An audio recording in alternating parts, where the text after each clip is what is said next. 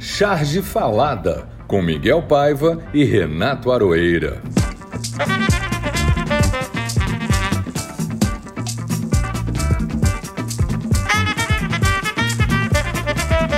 Está começando o Charge Falada de número 14, que torce para que essa CPI da Covid esteja vacinada e imunizada contra as manobras governistas para resultar em pizza. Pizza a gente come na sexta-noite e hoje a gente fica na expectativa de os crimes cometidos se esclarecerem. Vamos torcer e vigiar e tentar sobreviver até lá. Eles, os milicianos do poder, estão apavorados. Parece e a gente gosta disso. Mas só medo não resolve. Queremos justiça e punição para os culpados. Verdade é que esse governo, que só faz merda, na realidade está sendo substituído pelo Supremo, que não governa, corrige os erros, ainda bem, porque o que vem de cima normalmente nos atinge. O Supremo está te defendendo, Arueira? E aí, pessoal, tudo bem? Tudo bem, Miguel? Olha, o Supremo me defende dia sim, dia não, outro dia não também. Você sabe que a maior parte das instituições, dos próceres da nação, é de veneta, né? Tem dia que defende o povo, mas na maior, na maior parte das vezes nem tanto. É, são as instituições brasileiras que são de classe média, são de homens, são de homens de 50 anos, são de homens de classe média alta ou da elite brasileira. E se você não é nenhuma dessas coisas, um homem branco de classe média alta com dinheiro, você normalmente não está contemplado pela maneira como eles governam e fazem as leis e decidem sobre elas. Mas, ainda assim, esses homens de classe média, brancos, etc., etc., sofrem as pressões de filhos, esposas, amigos e assim por diante. Então, a instituição acaba ouvindo o que a gente, no andar de baixo ou no andar da oposição, fica gritando. Tem ouvido. O Supremo, já de um bom tempo, eu diria assim, de um ano e meio para cá, pelo menos, começou a fazer isso que você perguntou, Miguel, a de certa forma nos defender. Melhor ainda, a defender a Constituição, que é a nossa representação escrita, né? A Constituição é o que nós somos. Então, sim, o Supremo está me defendendo. Nessa semana, o Supremo meteu três lá onde a coruja dorme, né? Como dizem os locutores de futebol. Golaço. Dois ou três no ano. Muito bom. E é ruim por aquele aspecto. A parte boa é impedir o desastre. E isso ajuda muito a impedir o desastre. A parte ruim é que o tecido social do país está tão esgarçado, esfarrapado, e a gente ainda não costurou nada para pôr no lugar. E, e o Supremo, de certa forma, está fazendo o papel que todas as instituições do país deviam estar fazendo. Por isso que a gente tem feito tanta analogia do Supremo, são 11 juízes, a gente tem feito tanta analogia com o futebol, com o Brasileirão, com a seleção brasileira, entendeu? Com perna de pau, com craque da rodada, enfim. É, é, nos inspira muito a esse tipo de, de analogia. Mas, enfim, ainda bem que temos o Supremo. E vamos em frente. Antes de introduzir a nossa convidada de hoje, queria passar um recado do ouvinte, que é da Cris Almeida, que se referindo ao programa anterior, diz assim: Adoro as tiras do Damer. E o programa ficou coisa fina. Parabéns, queridos, e até o próximo. O próximo é este que estamos fazendo agora. E antes da Cissa, ainda eu, eu ainda separei aqui uma frase falada, Aroeira, aquela sessão que você inaugurou. Você tem alguma frase falada? Tenho, tenho uma frase falada aqui sim. Você colocou uma muito interessante, mas eu coloquei uma outra, um pouco mais humorística, que é do Orlando Guerreiro, que é a seguinte: se a friboia do Lulinha e a Heineken é do PT, imagine o churrascão que faremos em 2022 com Lula presidente. Essa aí é ótima. Essa aí vale até uma meme, um meme, né? A minha era o Cacai sendo assediado pelo Diogo Mainardi no programa Manhattan Connection, saiu com essa. Um humorista que não tem inteligência, aí não dá vocês são corajosos. O Cacai se referindo aos, aos, aos outros membros da bancada. Olha, assediado até que é uma palavra suave demais para o que este rapaz, o Diogo Mainardi, fez. Ele avançou espumando e rosnando um pouco. Foi isso que eu percebi ali. É o que ele sabe fazer, né? É o que ele sabe fazer. Eu acho que esse, esse moço tem, uma, tem algum problema, entendeu? Não é possível que isso seja só ideologia. Tem a quem puxar, que o pai era terrível, um dos abutres da ditadura. É verdade. Bom, vamos falar de coisas mais amenas. A nossa convidada de hoje é quase da família, praticamente da minha família. Nós nos conhecemos há anos e, além de super talentosa, é uma das pioneiras do humor feminino no país. Digo que é quase parente porque ela é mulher do grande cartunista e artista plástico Zélio e cunhada do nosso mentor, meu pai afetivo, Ziraldo Alves Pinto. Cissa Pinto, a casa é sua. Obrigada, querido. Você realmente é da família. Né? Eu te conheci, você era tão menininho, agora você está esse homem bonito aí desse jeito.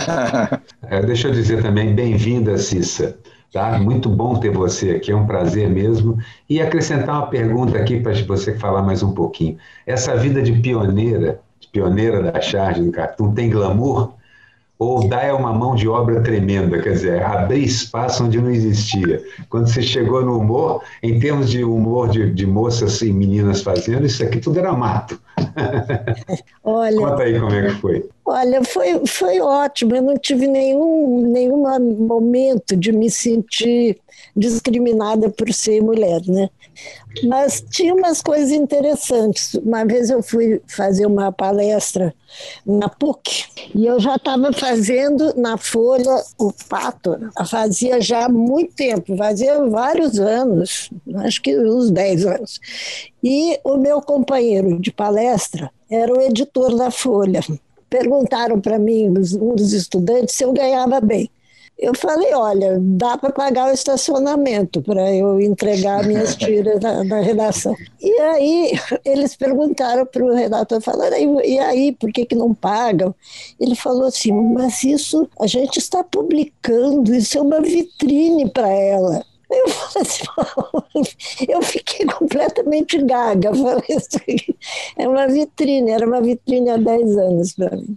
Então... A Folha sempre teve esse pensamento, é engraçado. A Folha sempre foi um jornal dito pioneiro de vanguarda, moderno, mas sempre teve esse pensamento. É um pensamento que a Globo teve também, tem e teve, que é esse de achar que vocês estão aqui nessa vitrine não precisamos, não precisamos nem pagar. E eh, aí eu sempre me lembro, Miguel, de um cartoon, infelizmente eu não lembro do nome do autor, em que o jovem pintor está ao lado do seu quadro, a repórter chega e pergunta: o que você pretende com a sua arte? E ele responde: pagar o aluguel.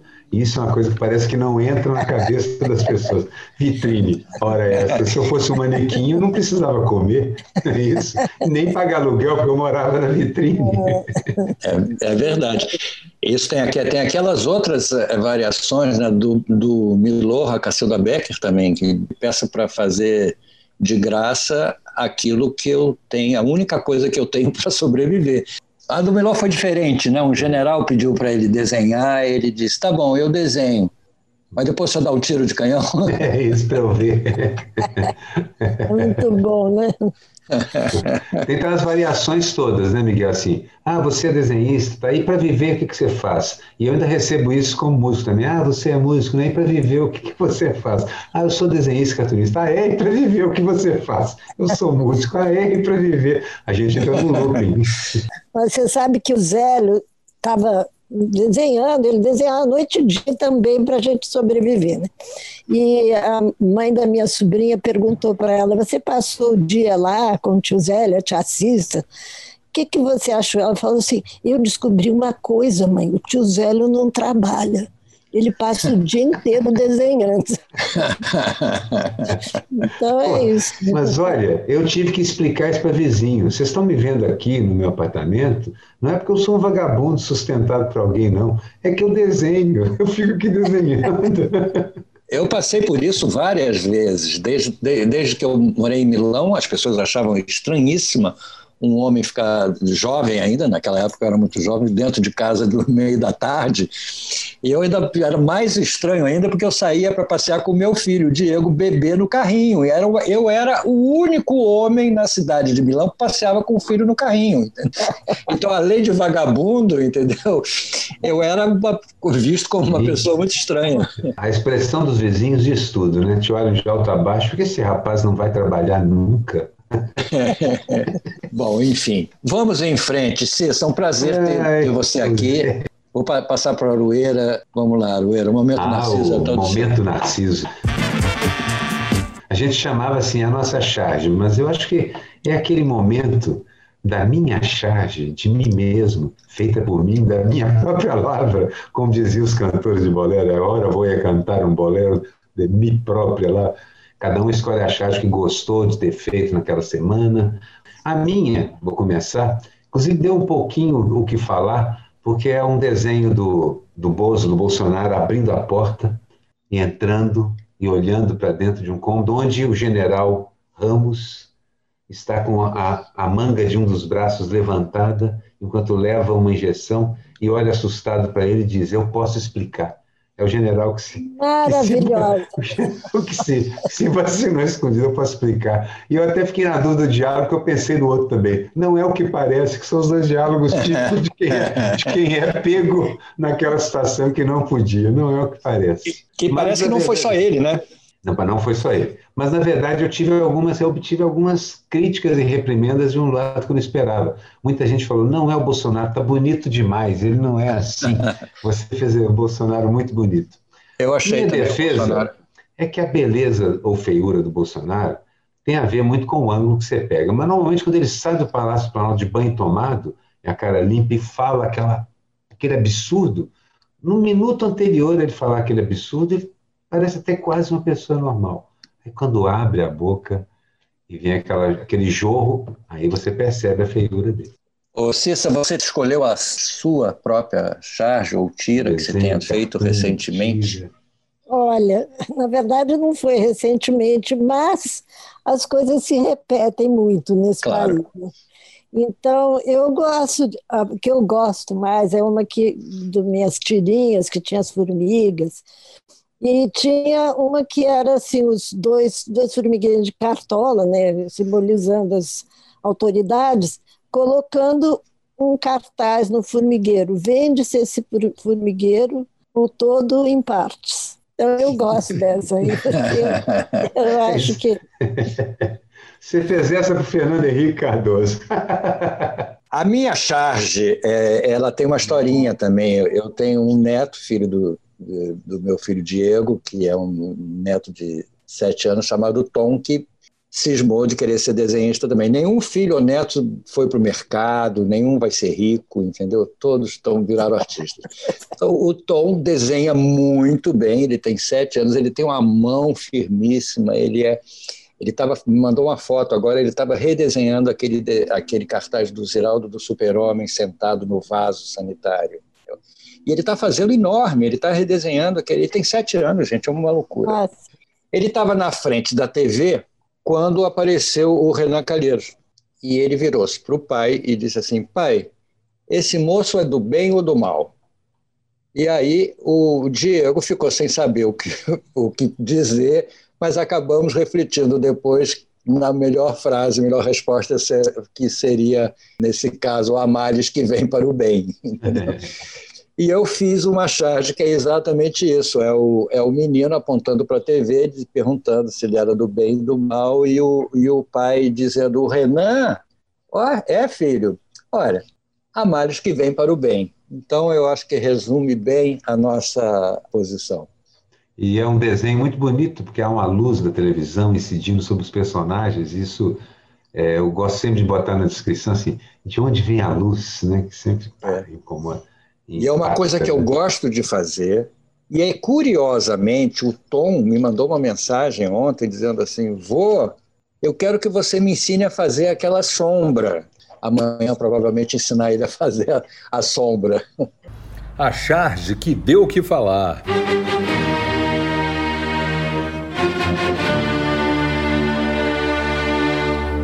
O momento seguinte do nosso programa, a sessão seguinte, é é a charge que deu o que falar, que o Miguel outro dia, eu sugeri que fosse a charge do colega, e o Miguel aprimorou para a charge do coleguinha, é a charge do coleguinha que você gostou, ou, para ser bem honesto, aquela que te deu inveja. Eu queria ter feito essa charge e esse danado fez antes de mim.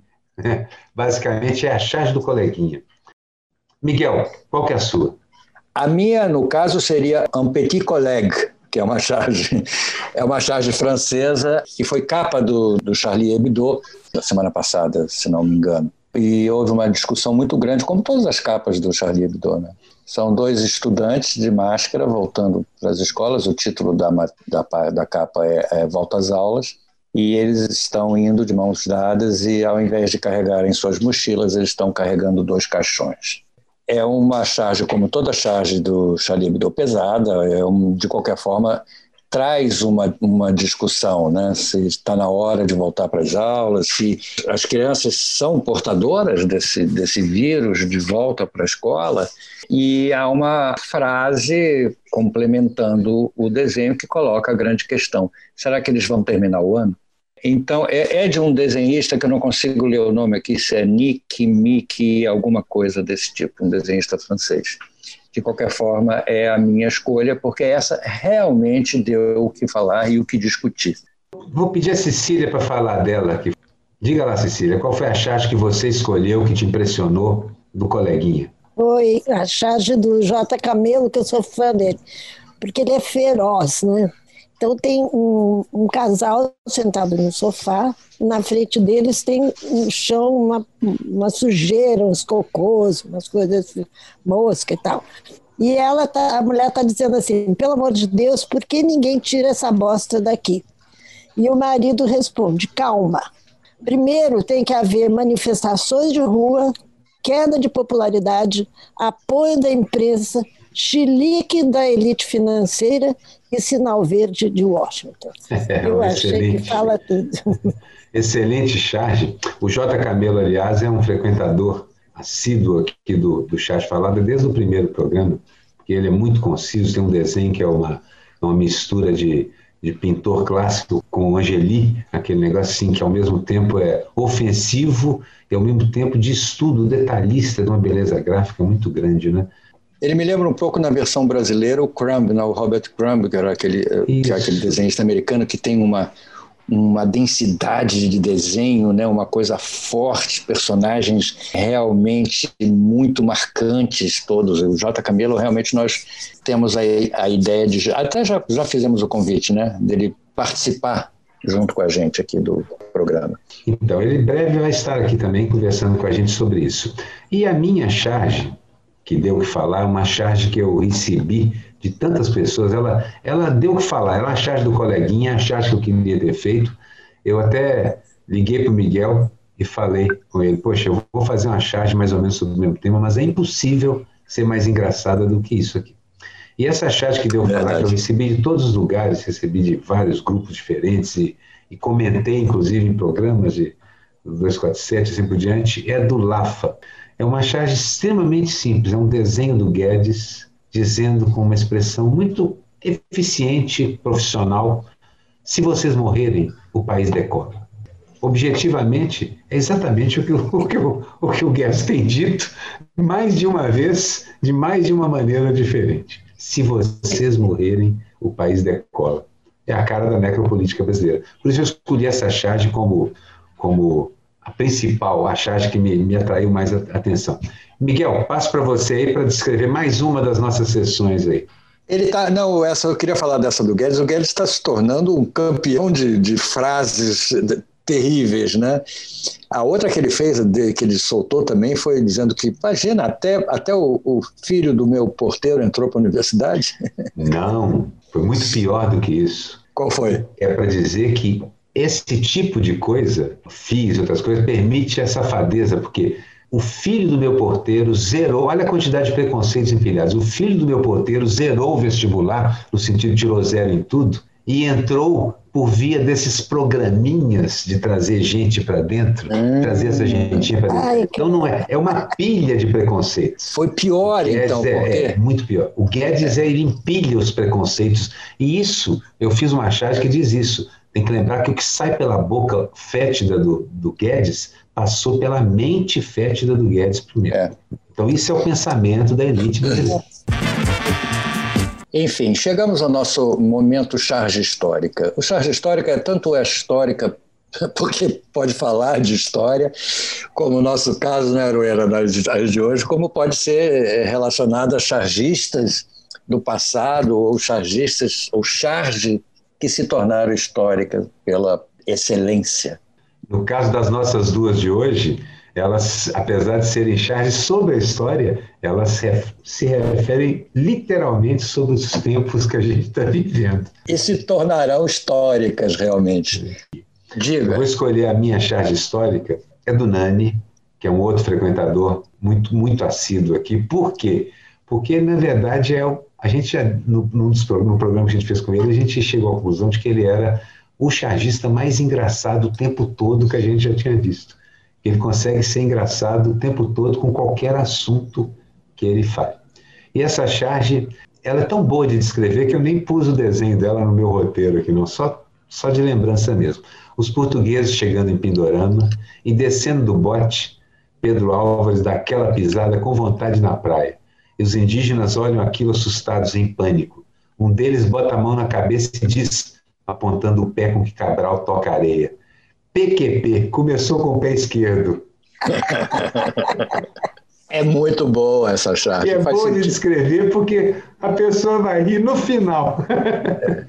Eu aproveito toda a descrição que o, que o Aroeira fez da charge do Nani, uso essa descrição para vocês entrarem no clima da chegada dos portugueses ao Brasil. Imaginem as naves lá afastadas, é, ancoradas na Bahia, e aquele bote com os marinheiros todos remando, os comandantes chegando em terras brasileiras e um deles e um monte de índios na praia assustados. Um dos portugueses diz: "Fiquem tranquilos, estamos seguindo todos os protocolos de segurança." Que na realidade se encaixa perfeitamente é, com a no momento atual. E o Duque a do é Nani também, né? É, o Duque é mais um dos que tem que vir, porque ele também é muito engraçado. Tá ele fez uma opção preferencial pela piada e pela graça na charge dele, sem deixar de ser crítico nem um segundo. Isso é uma coisa que eu respeito pra caramba. Assim, eu vou fazer piadas engraçadíssimas e que sejam ao mesmo tempo um soco nas fuças do poder o tempo todo. Então ele é assim, o Jaguar é assim, o Nani é assim. Tem uns craques que são especialistas nisso, né? Eu só queria completar aqui que o, o, o, Duque, nesse caso, usou uma ilustração, um quadro, uma gravura antiga, que é uma gravura mesmo da chegada dos portugueses, entendeu? É o que a gente fazia antigamente chamado de fotopotoca, né? Era uma, é, ele usou, hoje é considerado chamado de meme também, mas enfim, ele assinou e fez uma referência ao autor da ilustração, se não me engano. Oscar Pereira da Silva. É, é muito é bonito. É, o pintor. é muito bonito. Provavelmente é um quadro do começo do século passado ou do, é. do século XIX. É Mas é um bonito. belo desenho, muito bonito. É. E, e, e, tem essa coisa, né? Eu me lembro do Pasquinho, eu adorava a sessão em que os caras faziam aquele monte de foto com os balões os balões galhofeiros que o pessoal gostava Era muito engraçado. Eu acho que aquilo começou na O Cruzeiro, na, na, revista O Cruzeiro. Se não me engano, foi o Ziraldo que começou a fazer aquilo. Se não me engano. É um pastiche também, né? Uma é, forma de é. pastiche. Eu gosto de fazer pastiche repintando as obras que eu estou fazendo. Mas essa é uma forma de fazer pastiche também. É. Cessa, sua charge histórica. Olha, infelizmente, terrivelmente, eu não lembro de quem era essa charge, mas me lembro dela porque ela na época me impressionou. Era um cavalo de Troia, escrito Política de, Bela, de Boa Vizinhança. E dentro tinha assim, cultura, filmes, história e quadrinho. Era muito bonita já. E, e, realmente eu acho que é isso. Foi essa aí.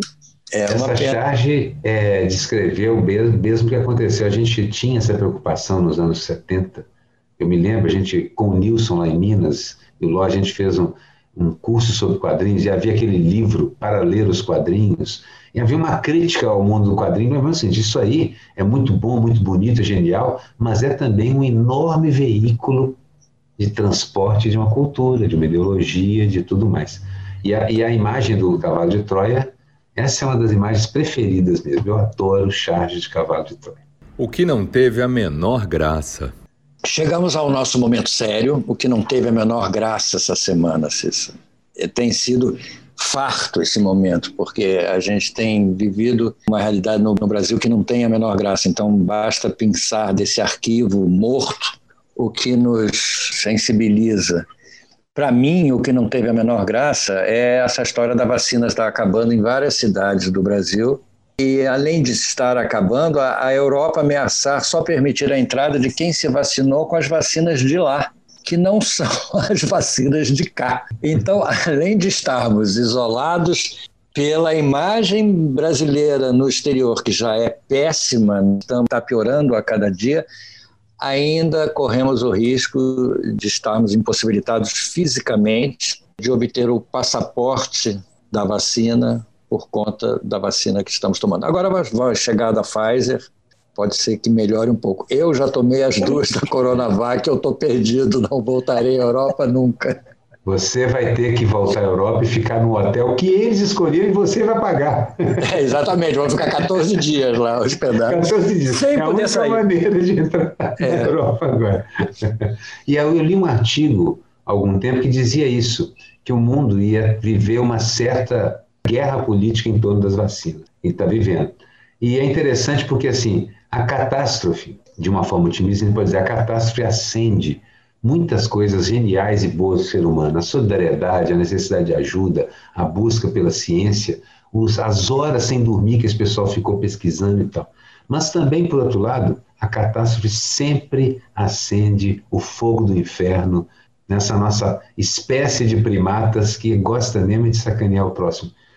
Nem todo mundo, mas putz, grila, como consegue descer baixo, né? Como consegue descer baixo. É verdade.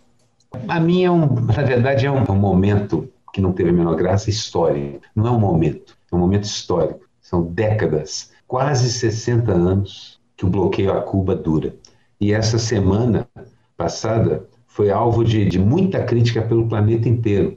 Houve muitas manifestações pedindo o fim do bloqueio, que é um bloqueio estúpido. E aí a frase que salta nas músicas que a gente ouve, nos comentários, é a seguinte: Imagine esse povo sem bloqueio.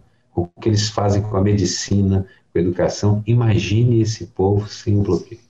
É, e a vacina agora, né? A vacina que, que a gente não a tem muita é informação. Eles, eles têm é. três vacinas diferentes desenvolvidas. Soberana. Tem três soberanas. Três. Você, Cissa, o que, que não teve a menor graça para você? Olha, eu também acho que não é uma coisa deste momento, mas uma coisa que vem é essa cooptação dos pastores das igrejas evangélicas uh, na política, sendo cooptados e realmente tendo uma força que é muito grande e que realmente eu acho que atrapalha qualquer melhora que a gente possa ter. Verdade. Essa cooptação das igrejas evangélicas e dos seguidores que estão lá, coitados, à procura de Deus e estão servindo de massa de manobra muito feio. Encontrando o... o diabo, à procura de Deus, é, encontrando o diabo. Exatamente. Como dizia o Lupicínio, né? Vão ao inferno em busca de luz. Grande Lupicínio. o bundão da vez. Olha, o meu bundão é o Guedes reclamando do vírus chinês e do pessoal querendo viver 100 anos assim, podia reclamar do próprio general, né? Esses generais estão querendo viver, como estava na declaração do outro, dos outros generais, esses generais querendo viver e vão se vacinar. Então, o Guedes tem sido uma espécie de. igual o chanceler anterior. Abria a boca e falava uma bobagem gigante. Igual a Entrabe um pouco antes, que abria a boca e falava daquelas coisas absurdas que ninguém imagina que um homem público podia dizer. Esses três chocolatinhos e meio, a gente não está falando para a pessoa que a gente vai cortar, não está cortado. Deixa para comer depois de setembro. Agora é o Guedes que carrega a tocha. Parece aquela corrida do bastão. A gente vai derrubando os caras, vão passando o bastão da estupidez um para o outro, um para o outro, um para o outro. Ele não abria a boca, né? Ele não abria a boca, ele dava descarga. Qual foi o seu bundão, Cissa? Olha, na verdade, foi a minha bundona hoje, que foi a Nana Caymmi, né? Que deu aquela declaração infeliz que ela não está nem aí para a fome das pessoas do povo, porque ela podendo comer, tudo bem. E se quiserem me cancelar, cancela. É uma pessoa que, na realidade, já se autocancelou um pouco, né? Ela já, ela já ligou o cancele-se. É. Assim. Eu, no meu esforço para não cancelar ninguém, especialmente o artista, que eu compreendo que muitas vezes o artista desparafusa alguma coisa eu vou ter que respirar fundo para entubar essa declaração da Nana Caymmi, que é uma cantora magnífica, genial, é, com um repertório é impressionante. Verdade. É uma que pena. E olha, muitos amigos meus músicos de grande qualidade e gente muito humanista toca com ela. Imagino que eles não estão passando. Imagina. O meu bundão é o nosso campeão, é o campeão de audiência que já foi citado algumas vezes, Diogo Mainardi, que realmente no programa, a gente já citou o programa, inclusive, algumas vezes, né?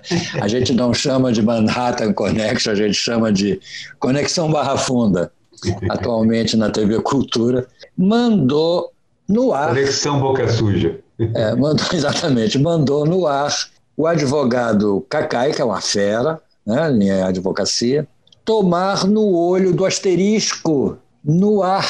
É uma coisa que eu tenho vergonha de fazer aqui, relatando. Ele fez normalmente, naturalmente. Diga, Cissa. Você queria falar? Não, não, estou rindo aqui. Hoje em dia, o termo técnico para isso, Miguel, é VTNC. Ah, é, é VTNC. Esse acróstico, VTNC. VTNC. Uma forma educada de dizer isso. Ele mandou o Cacai TNC. E isso, para mim, realmente foi de uma. Primeiro, uma, uma total falta de argumentação. Quando você chega nesse ponto, é, é sinal que você entregou os pontos. Entendeu? Você vê no filme, no, no vídeo, uma coisa que eu não faço habitualmente é ver esse programa, você vê que os outros integrantes do programa põem até a mão na cabeça. É, Eles é riem, é um riso meio de nervoso. Um programa, um programa quase perfeito. Ele tem três pessoas extremamente preparadas, pessoas que vivem no mundo, e você tem um mal-humorado para poder falar, gritar, xingar. Isso tudo é alegria, é, faz parte. O humorista, humorista que tem mau humor é tradicional. Agora, que tem mau humor e não tem inteligência, aí vocês são muito corajosos. Muito obrigado pelo convite. Obrigado a você, obrigado a você pela companhia. Como diria, como diria o Lavo de Carvalho, um abraço, É um riso que, na verdade, também avaliza e essa é a minha crítica. Como é que você avaliza uma pessoa dessas? É verdade. Num programa que discute qualquer coisa. Porque ele não discute, como você falou. Ele não tem um argumento, ele não discute. Ele é um ser que vocifera. Eu não vi ao vivo, eu só vi a reprodução. E na reprodução já está censurado ali, já está com pip. Não, mas parece que já entra com censura, já entra com pip. Ah, já entrou com pip? Ah, porque o programa não é ao vivo, né? É Inclusive, dava tempo que ele, ele fala, vai Aí dá tempo de botar bip, botar uma panela, encher um speak de milho, um montão de botar coisa. Um, um, um, asterisco enorme, né? Um asterisco. Dá para fazer uma edição do programa maravilhosa ali. Pagando mico. Aí a gente, já que falou do, do bundão, nós vamos falar do nosso pagando mico. Agora a sessão institucional. Eu, é, pagando mico, eu volto lá para o Exército Brasileiro lá, aqueles ministros militares que querem sobreviver. Não, não há a menor dúvida que o grande mico foi o, o, general Ramos se vacinando escondido, porque ele foi se vacinar escondido. Não só escondido do patrão, para não levar bronca, mas escondido de toda a população. É que vazou, né? Como sempre, tudo vaza, entendeu? Então, ele apareceu tomando vacina. Vazou na mesma reunião em que aquelas falas do Guedes todas foram expostas ao mundo. Parece Aquilo que o pessoal ali... tomou alguma coisa naquela reunião, talvez um coquetel de soro da verdade, saiu falando o que dava na telha. Aquele vazamento ali não foi tão grave, mas foi tão espetacular quanto aquele famoso da reunião lá de um ano e tanto atrás, da boiada, de passar a boiada. Ah, boiada. É, é, é aquela, aquele vazamento também foi Aquele foi mais grave, entendeu? Esse aqui foi mais engraçado. Aquele é mais grave, aquele é uma reunião ministerial. Aqueles são os destinos do país e os é. destinos do país no planeta que a gente vê todo tipo de bobagem, estupidez e coisa antidiplomática e ofensa sendo dirigida a brasileiros, estrangeiros, chineses, todo mundo, mulheres, homens, tudo, militantes em geral. Parecia um festival. Se alguém dirigisse, ia ter trabalho para pensar em tanta estupidez. Ia ter trabalho. Nós todos aqui temos, todos os três aqui temos experiência em roteirizar, em escrever as coisas. Pensou a dificuldade que seria bolar aquela reunião? O tempo que você ia pensar? É verdade. E o seu, Cissa? Oi, qual é o mico? Eu vou voltar também para o general. Até uma, uma charge que saiu do Pennant, que eu não, até conheço pouco o trabalho dele, que o general está falando, vou tomar vacina escondido, e o enfermeiro está dizendo assim: pode tirar a medalha da bravura, por favor? Caminho da agulha. É maravilhosa essa charge. Essa charge é aquela que eu, eu, escolheria também como a charge do coleguinha, porque é muito boa, é muito o, boa. O meu mico, assim, é um mico mais institucional mesmo, no sentido que essa polêmica toda com as vacinas, essa guerra política interna no Brasil, e a Anvisa que foi aparelhada para servir de ferramenta nessa guerra, merece o um mico pela sabotagem à vacina da Sputnik e outras. Já tentou sabotar as outras vacinas antes. Tentou sabotar a própria ideia de vacina. E depois foi sabotando da maneira. Sei que os funcionários da Anvisa jamais fariam isso, mas sei que isso é uma obra da direção que foi posta lá para fazer esse papel. É uma pena ser uma instituição tão importante, lembrando que o Brasil era um dos campeões mundiais em vacinação de qualidade. E a Anvisa tinha um papel fundamental nisso. É, eu estou aproveitando aqui um mico de última hora que eu estou vendo aqui, o impeachment do, do Witzel, e mais aquela cena dele quebrando a placa da Marielle junto com o deputado Silveira, que acabou de ser acabou de ser enquadrado pelo Supremo. É. É, esse foi um mico é, triste, dramático, institucional, mas que. Descendo do helicóptero com os punhos comemorando uma morte como se fosse um gol. É, é, esse, horror, esse, horror, esse é o nosso mico institucional, nosso bundão, porque ele tem um formato também de. E o nosso é mico um, institucional. É tiro na cabecinha e pô, para não ter erro. É um, é um ocaso perfeito. Levar uma goleada numa, numa votação de impeachment é um ocaso perfeito. E mostra bem o que acontece com essas figuras públicas aí. Eu sei que, que eles não gostam das comparações históricas, mas, gente, quem lê história e conhece, já ouviu falar nas palavras guilhotina, posto de gasolina lá na Itália, onde certo ditador foi pendurado de cabeça para baixo, é. bunker, bunker em Berlim, onde tudo cai e explode, situações terríveis. Quer dizer, é importante lembrar que a história, quando acorda, ela é terrível. Esses caras precisam entender, precisam entender que há consequências o meme que viralizou. Uma das sessões prediletas, eu vou dizer, é uma das minhas sessões prediletas, que é o meme da semana. Eu adoro os memes e, apesar de eu estar tentando me conter e não escolher dois, eu escolhi dois. Você sempre escolhe dois, você sempre escolhe dois. Não, eu estava escolhendo dois de tudo. Aí eu fui cortando, cortando as doses, cortando as doses, e agora eu não consegui não escolher dois memes nessa semana.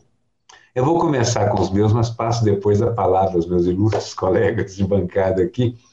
Uma deles é o seguinte: é só uma foto de dois jovens, duas moças jovens, sem nem o rosto delas, aquelas fotos que cortam a cabeça, só segurando uma faixa num desses protestos pela abertura contra o lockdown, perguntando qual é o basamento científico para fechar as academias basamento científico para fechar as academias. É uma placa que se responde. É uma placa que se responde. É maravilhosa.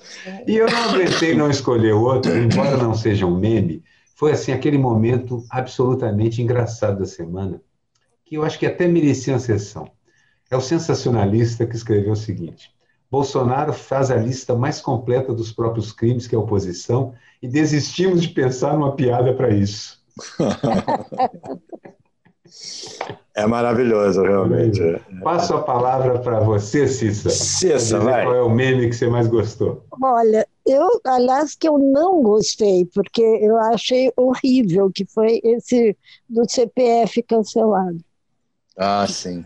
Sabe? Eu falei, gente, isso aqui é o horror do horror, né?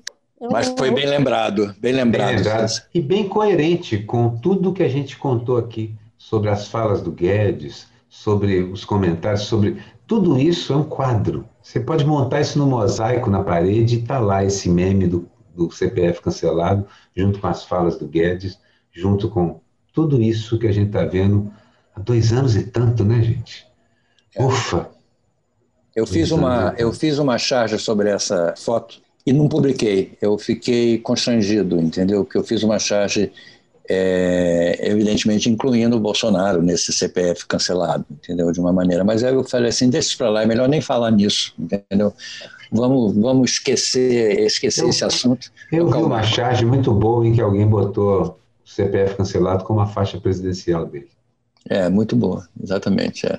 Enfim, o meu meme é uma foto fantástica dos milicianos da família Bolsonaro, uma foto preto e branca, todos de gravata preta, assim, com fundo preto, os quatro com aquela cara que lhes é peculiar, e embaixo está escrito assim: Cucus na mão clã. é, Cucus na mão clã. Cucus na mão clã. Eu adorei essa, esse meme, entendeu? Fica, fica sendo a nossa homenagem ao futuro eu espero que isso aconteça. Vou lembrar que nesse meme é muito, a foto é muito boa, porque os três, três dos, dos membros dessa, dessa pequena gangue. Dessa clã. dessa clã. Três dos membros dessa clã, que o São Flávio, o Jair e o, e o Dudu, estão de terno preto. Já o Carlos, Carluxo, está com um tom mais pastel. A gente percebe o, o terno, né? Mais bem cortado, mais pastel. Eles andam meio sumidos, né? Carluxo, ele foi agora enquadrado também. Carluxo soltou uma daquelas frases ininteligíveis dele há algum tempo, há menos de uma semana, se eu não me engano. Havia um cartunista, estou tentando lembrar o nome dele, que pegou algumas dessas frases do Carluxo e ilustrou de uma forma absolutamente genial. Estou tentando lembrar se foi o Lafa, talvez, não sei. Mas ele pegou cada uma dessas frases e desenhou. É inacreditável, gente. É uma, é uma, é uma, é uma piada maravilhosa. Uma piada maravilhosa. Eu vou tentar achar essas chaves aí. Eu acho que eles estão mais calados porque cada frase que eles dizem é, contribui, aumenta o processo, né? É, é, é uma, estão é, gerando provas contra a emenda si. Miranda, como se diz nos filmes americanos, né? É, a emenda Miranda, tudo é. que você disser poderá ser usado contra você. Exatamente. É. Eu acho que agora estamos nessa fase. Enfim, Cissa, adoramos o, o seu bate-papo, as suas escolhas. Você tem a palavra para uma consideração final, se quiser fazer, se não quiser fazer também. E é... gostaria de lembrar, assim, assim, que esse programa aqui é uma, uma invenção do Edson e do Miguel, onde a ideia de contar uma piada ganha um, ganha um significado novo, que é o fato dela já ter sido desenhada. Isso é uma das coisas mais, dele, mais gostosas disso. E realmente é foi um prazer, um prazer falar com você, é uma delícia. Sua inteligência, lucidez, é bom falar com a craque. Olha, eu que fiquei honrada com o convite, adorei, adorei conversar com vocês. Feliz da vida. A gente tem a expressão feliz feito um pinto no lixo, né? É, exatamente. É, eu vou te falar que eu estava eu tava com medo. Eu falei, gente, o que, que é podcast? O que, que Eu não sei fazer nada disso. Aí eu falei, Miguel, na minha faixa etária, a gente teve telefone de manivela na infância, entendeu? Então, olha o nível. Internet olha a vapor. Mas eu me sinto na minha infância de novo, porque meu pai foi comentarista de rádio, meu tio era full-time comentarista, meu pai era eventual, jornalistas os dois. Então o rádio para mim está muito presente. A minha esposa é é, é, radialista, é locutora, é apresenta programa. Eu adoro o rádio. O rádio é, é, é o que nós estamos fazendo. E aí muitas Foi. pessoas contam para gente que ouvem o programa exatamente como o rádio. Enquanto estão arrumando a casa, a cozinha, fazendo alguma coisa, estão ouvindo o programa. O rádio é insubstituível por causa disso. Você pode dedicar só uma parte da atenção a ele e é uma atenção 100%. Uma delícia fazer. Um grande prazer fazer com você.